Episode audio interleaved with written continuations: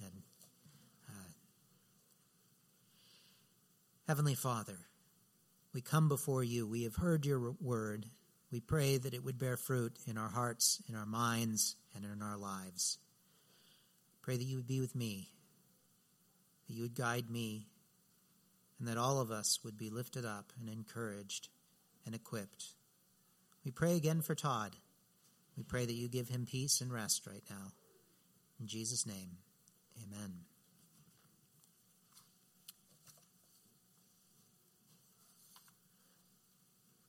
Uh, this is one of those times when parents, uh, you can tell your children about the uh, initial um, uh, illustration I have, and, and they'll, they'll, I think, be impressed.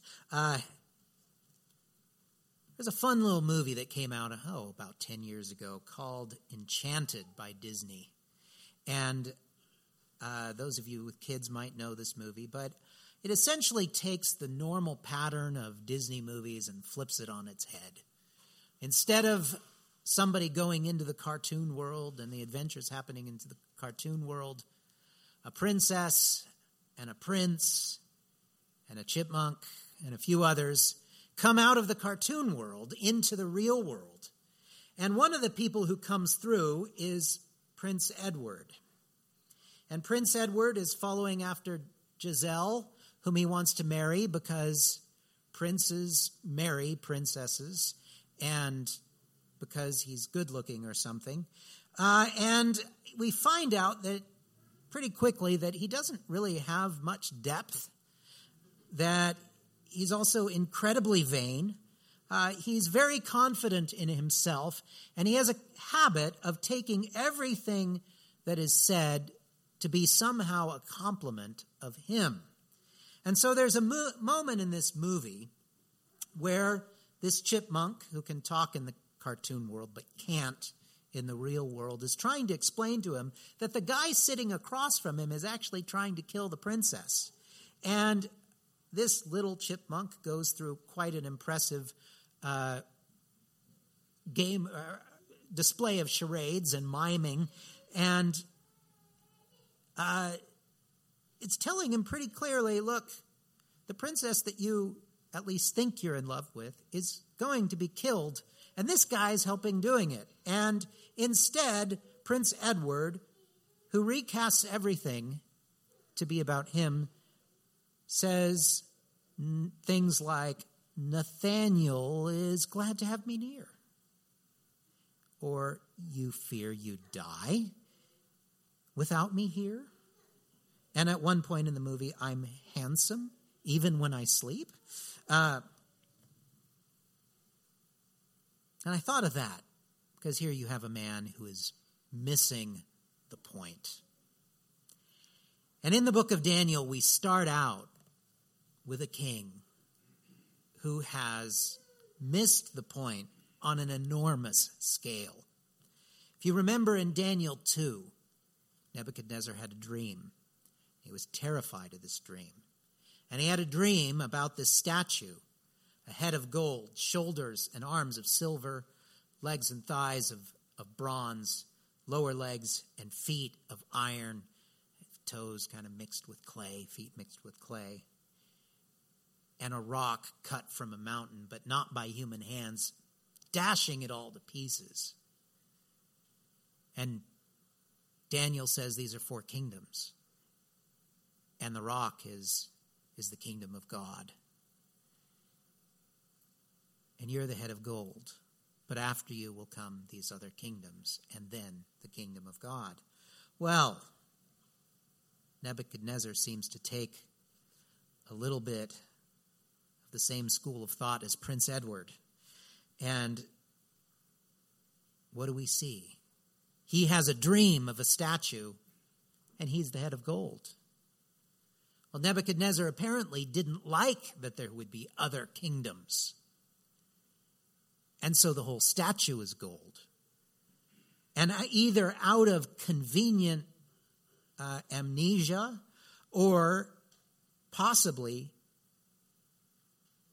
out of an outright rejection and rebellion against what God has said, he has set up an image, probably of himself, um, as an entire statue of gold, with the message that there will be no other kingdoms. My kingdom will go on forever. No more talk of shoulders and arms and torso of silver, and certainly no more talk about God destroying it all. I'm in control, and you're going to worship me. And Nebuchadnezzar, of course, has the audacity to order that when everyone hears this music, that they need to fall down and worship. And if the music seemed a little bit strange, one, it's possible that there were, were actually something like a bagpipe in the ancient world. I researched that. Um, may not have been quite the same as what we see, but it was uh, probably loud, probably obnoxious. Uh, sorry, bagpipe fans. Uh, and the you put all these instruments together, and what you get is the sound of like a bunch of high school kids trying out their instrument for the first time. And it's a cacophony, uh, and it's just loud and obnoxious and very different from the type of music that you would see in temple worship or anything like that. And when you hear this noise, you were supposed to fall down and worship.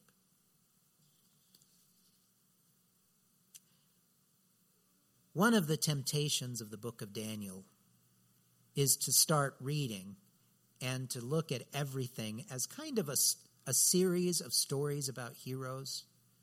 And uh, Pastor Todd has talked about moralism. And moralism is, you find a moral in, in, in every biblical story.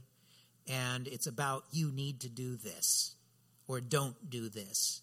And our temptation can be to turn this into only an account of the heroism of these three men when they stand against uh, Nebuchadnezzar. Uh, they, of course, hear this music, and they don't bow down and worship. Now, some have suggested that Daniel was perhaps weak in this moment. Where was Daniel, after all?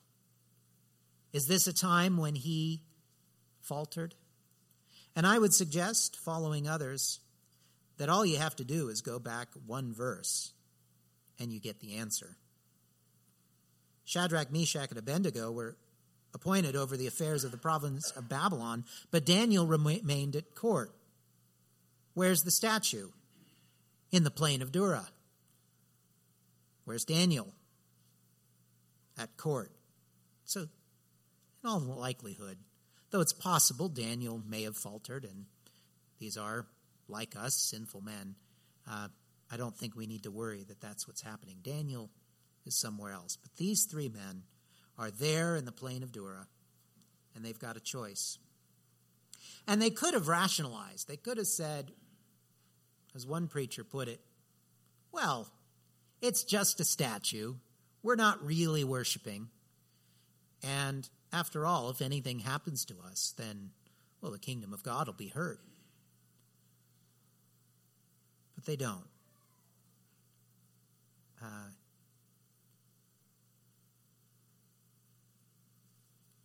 and they stand firm. And their faith and their answers are fantastic. But when we look at the main theme of Daniel, it's not really about Shadrach, Meshach, Abednego, or Daniel. Those four men and others are in exile. And there would have been a real question. And I mentioned this in the last couple sermons. Who's in control? And is God still with his people? Nebuchadnezzar is pretty clear who he thinks is in control. He thinks he is. In chapter one, he brings the uh, ornaments and utensils from the temple to the temple of his god. Uh, here, uh, in about the most brazen way possible, uh,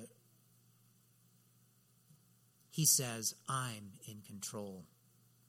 But Psalm two says, the one enthroned in heaven laughs, the Lord scoffs at them. He rebukes them in his anger and terrifies them in his wrath, saying, I have installed my king on Zion, my holy mountain.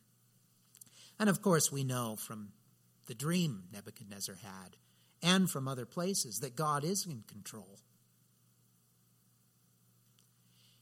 And he could have just smashed the statue and Nebuchadnezzar.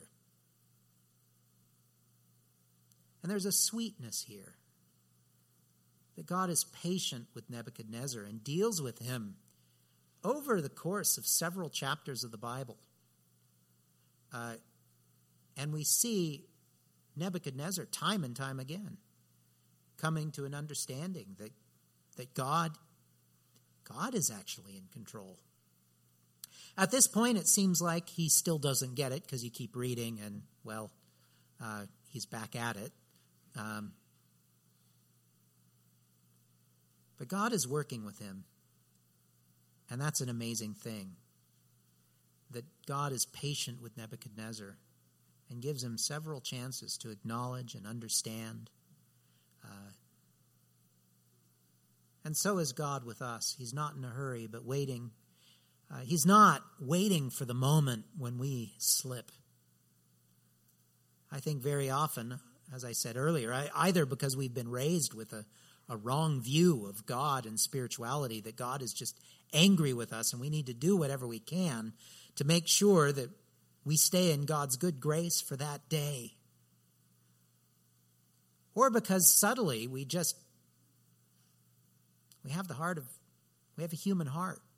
And the human heart tends to think that if I do something wrong, God is going to get me. Well, here we see a wonderful patience with Nebuchadnezzar. And he certainly didn't deserve it. And so we see the grace of God at work. Second Peter three nine, the Lord is not slow to fulfill his promise, as some count slowness, but is patient toward you, not wishing that any should perish, but that all should reach repentance. And in fact, that's what we see going on in the book of Daniel with Nebuchadnezzar. Uh, God could have ended it all in a moment, but God is letting his plan play out, and God is at, at work, and he is with his people, and he is in control. Well, what about Shadrach, Meshach, and Abednego? Again, often we're presented that they are heroes of the faith and that the, the moral of this story is we should be like Shadrach, Meshach, and Abednego. Sometimes you add a little Americanism into it, or if you lived earlier, uh, it was about uh, Jewish uh, patriotism against Antiochus Epiphanes, one of the kings who oppressed them. That's been suggested. But for us, a little Americanism means here you have three guys and they are standing against a tyrannical government and they are speaking up in defense of freedom. And that sounds very good, except they're actually doing their jobs really, really well. Uh, and at the end, what are they doing? Working for the tyrannical king, doing their best to make sure that his uh, his empire prospers, which isn't to say that it's wrong to, to have an American understanding of freedom, but that's not what this text is about. And while their faith is outstanding and it is to be emulated, that's not the main point of what's going on. What we see with them is first they are accused, and then uh, Nebuchadnezzar, uh, either because he wants to give him a chance or he just can't believe that anyone wouldn't follow his uh, his directive and worship. Uh, come on, I'm a, I'm great. Why wouldn't you worship me? That that could be what he's thinking. Uh, he gives them another chance. And in verse sixteen and seventeen and eighteen, we get this wonderful response. O Nebuchadnezzar, we have no need to answer you in this matter. If it be so, our God, whom we serve, is able to deliver us from the burning fiery furnace, uh, and he will deliver us out of your hand, O king. There's some debate over how certain they are, uh, depending on how you translate that. Um, could be that they're saying, and he may deliver you, deliver us. But if not, be it known to you, O king, that we will not serve your gods or worship the golden image that you have set up. What's going on? Here you have three guys who are in exile. If they were living in Israel during the time of David, they could be confident that their reward for such obedience would be blessing. You can read about that in Deuteronomy chapter twenty-eight and other places, that uh, if you obey all the words of this law, blessed will be your coming and going. Blessed, blessed will be your your basket and kneading bowl, the fruit of your womb. You'll triumph over your enemies, et cetera, et cetera.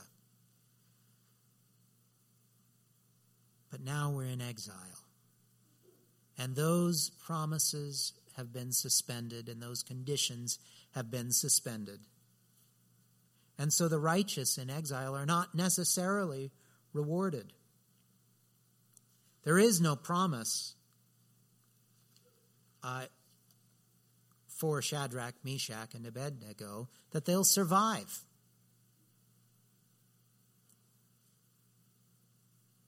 And they know God might not save them. So it is for us, and I'll talk about that uh, in a little bit, that uh, we who live in the new covenant are not promised that we'll always be kept from the fire.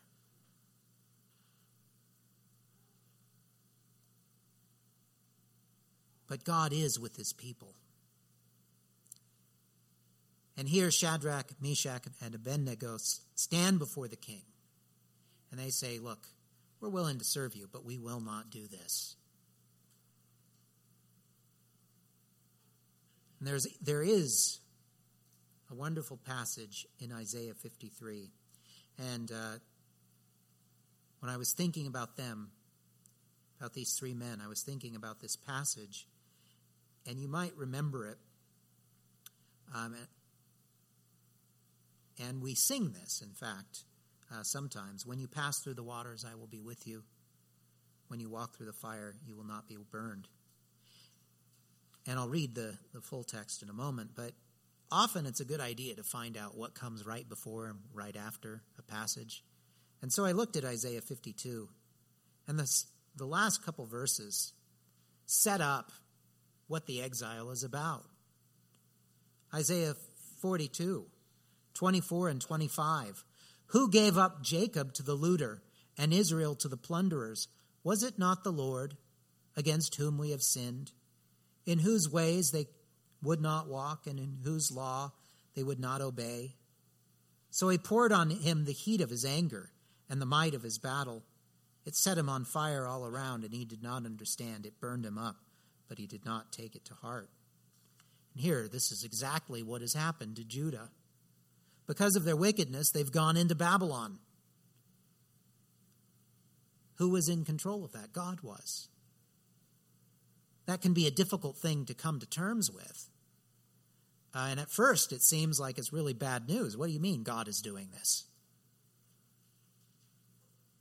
But then Isaiah fifty, forty-three continues. But now, this is what the Lord says. He who created you, Jacob, he who formed you, Israel, do not fear, for I have redeemed you. I have summoned you by name. You are mine. When you pass through the waters, I will be with you. And when you pass through the rivers, they will not sweep over you. When you walk through the fire, you will not be burned. The flames will not set you ablaze. For I, the Lord your God, the Holy One of Israel, your Savior, For I am the Holy One of Israel, your Savior. I will give Egypt for your ransom, Cush and Sheba in your stead, since you are precious and honored in my sight. And because I love you, I will give people in exchange for you, nations in exchange for your life. Do not be afraid, for I am with you.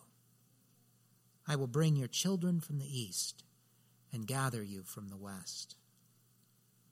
Here's a tremendous promise, and maybe it was in the mind of Shadrach, Meshach, and Abednego, or maybe, uh, maybe no one expected that when you walk through the fire, you will not be burned, would be in any way anything other than a beautiful metaphor. And yet how wonderful is our God that what seems like it should have been metaphor was fulfilled literally. Uh, and God is in control. And God is bringing his kingdom and his purpose uh, to its end. And it is all mapped out. And we don't see that, of course. Though we do know the end.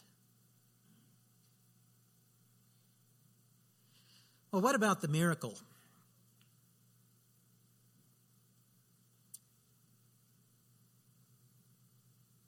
Interpreting miracles in our age is often an interesting thing. Uh, it is fashionable to try to explain away miracles. Uh, and so, uh, one such presentation, uh, apparently it was in a And maybe it came from somewhere else, but I could track this down to a show, Mysteries of the Bible, that uh, came out in nineteen ninety-four, that suggested what really happened here was Shadrach, Meshach, and Abednego were thrown into the fire, and they landed on some nice, cool spots because the fire wasn't under everything. Um, and there's a general approach to miracles like this that's been around since uh, seventeen hundreds. There was a guy named Vreda, and there were others, and he wanted to disprove the Bible. Um, and there are others who are well-meaning, and they want to show that these kinds of things can happen. People can survive being thrown into a fiery furnace, or they can survive being swallowed by a whale. Or, you know, maybe what happened, Jesus is uh, standing with the boy and his five loaves. And what really happened was a miracle where all the people looked at the little boy with his little lunch and they said, you know what, we can share too. Um, and that was the feeding of the five thousand. Or apparently one presentation of Jesus walking on water. What was really going on? They were just closer to shore than they thought. Maybe it was a little foggy. Jesus was walking in four feet of water, four inches of water, sorry. It looked like he was. And somehow the boat was still floating in that much water. And you had a bunch of fishermen who knew the water very well. Who were it, it. The problem with these is they all tend to break down. Um, Moses leading the people out of Israel on a dry patch, and apparent, and somehow the entire Egyptian army died in an inch of water. Uh, there are all sorts of these things, uh, but the point is not that these things can happen naturally, but that God is at work. And be wary of any explanation says, that says that the ancient people just didn't understand what was going on. Fishermen understand that if someone's walking in water, um, it's different than walking on water. Uh, Nebuchadnezzar was very, very, very good at making sure his opponents died. If there was anything he was good at, it was that. And uh, at least according to one source, these were lar- likely charcoal furnaces used for baking bricks. The temperature would reach somewhere around sixteen hundred to eighteen hundred degrees Fahrenheit or nine hundred to one thousand Celsius. Uh, you don't survive being thrown into that. Now, some will want to take issue with, well, Nebuchadnezzar says heat it seven times. Does that mean it was nine thousand six hundred degrees or something like that? Seven times is a lot more. And it was overheated enough that the people who threw them in died. And they should have died. The air should have gotten them. The, the heat around them. If they were in a cool spot, it wouldn't last long. Uh, and yet, they survive. And God is with them. And Nebuchadnezzar hears about it in verse uh, in verse twenty-four. And he's amazed. They're in there. They're walking around, uh, relaxed, hanging out, and there are four of them. Now there's debate. Was this God himself or was it an angel? Uh, the text doesn't make that very clear. Nebuchadnezzar interprets it to be an, an angel. Uh, either way, God is with them. And he saved them. And they come out completely unscathed. And I spend twenty minutes cooking some chicken over a grill, and I smell like a campfire, and I need to change. Uh, they didn't smell like fire. Their hair wasn't singed. Uh, this wasn't that they just barely escaped. This was that they were completely and totally protected. And the message is clear to Nebuchadnezzar.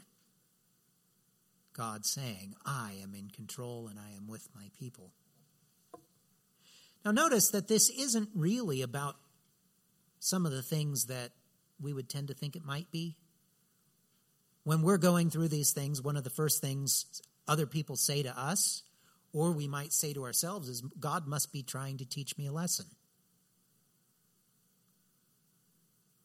If you read the text, Shadrach, Meshach, and Abednego have their lesson down before they go into the fiery furnace. Their theology is fine. It's for Nebuchadnezzar's benefit, for our benefit. And yes, I'm certain that Shadrach, Meshach, and Abednego were strengthened in their faith, but this is not to teach them a lesson. And the main point is not we should be bold like them. The main point is God saved them. And secondarily, we can look at their faith. We can look at that, and we can seek to live as people who are also in exile uh, in a, a world of increasing or steady or ebbing and flowing wickedness, uh,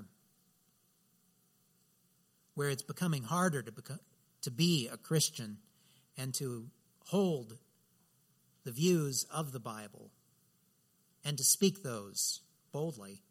We can emulate them, but mostly God is with them. Well, what about, what about us? As I mentioned before, there's a strong thread in American spirituality that faith means freedom from suffering, that Christians receive blessings of money and comfort, and that if you believe in Jesus enough, then you won't struggle, and you won't get sick, and you won't ever lose your job or have trouble uh, paying your mortgage or rent or anything like that. And that sounds nice, but it's a subtle lie that is fundamentally different from the actual gospel that the Bible teaches. Uh, yes, if you were an Israelite living in the Old Covenant, you could plan on things like that. If you were under Joshua and you were obedient, you were going to defeat the people of Jericho. Uh, and you couldn't have their stuff, but you, you could have someone else's. Uh For us, Sometimes we hear it taught out, you know, outright. God wants you to be happy and healthy and wealthy. Sometimes we just, again, have that subtle feeling that, well, if I do the wrong thing, God's going to be angry with me. But if I do the right thing, well, then God's going to give me what I want. What do the scriptures say? In our text, Shadrach, Meshach, and Abednego are not spared from the fiery furnace. They are brought through it. In Psalm twenty-three, David is not spared from the valley of the shadow of death. God is with him in the valley of the shadow of death. Jesus says in Matthew five, eleven, and twelve, "Blessed are you when others revile you and persecute you and other, utter all kinds of evil against you falsely on my account. Rejoice and be glad, for great is your reward in heaven. For so they persecuted the prophets who were before me, before you."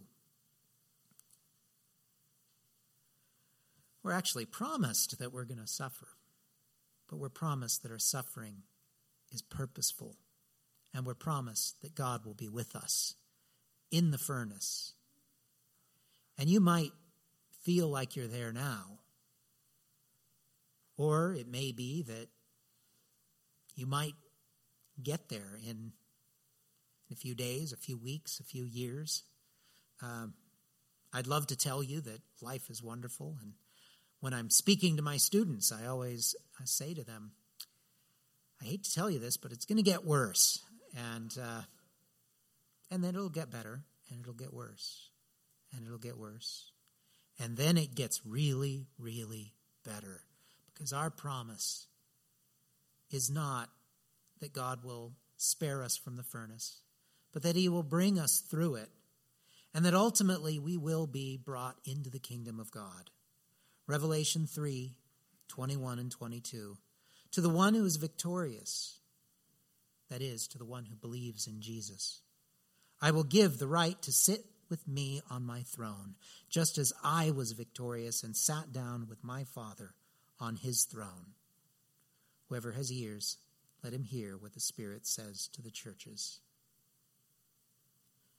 The message of the Scripture is that God is in control, that he is with his people, that he is bringing us to the end when his kingdom will be built up and we will be brought in in fullness, and all of our sin will be washed away, and all our tears will be wiped away, and we will sit with Christ in glory.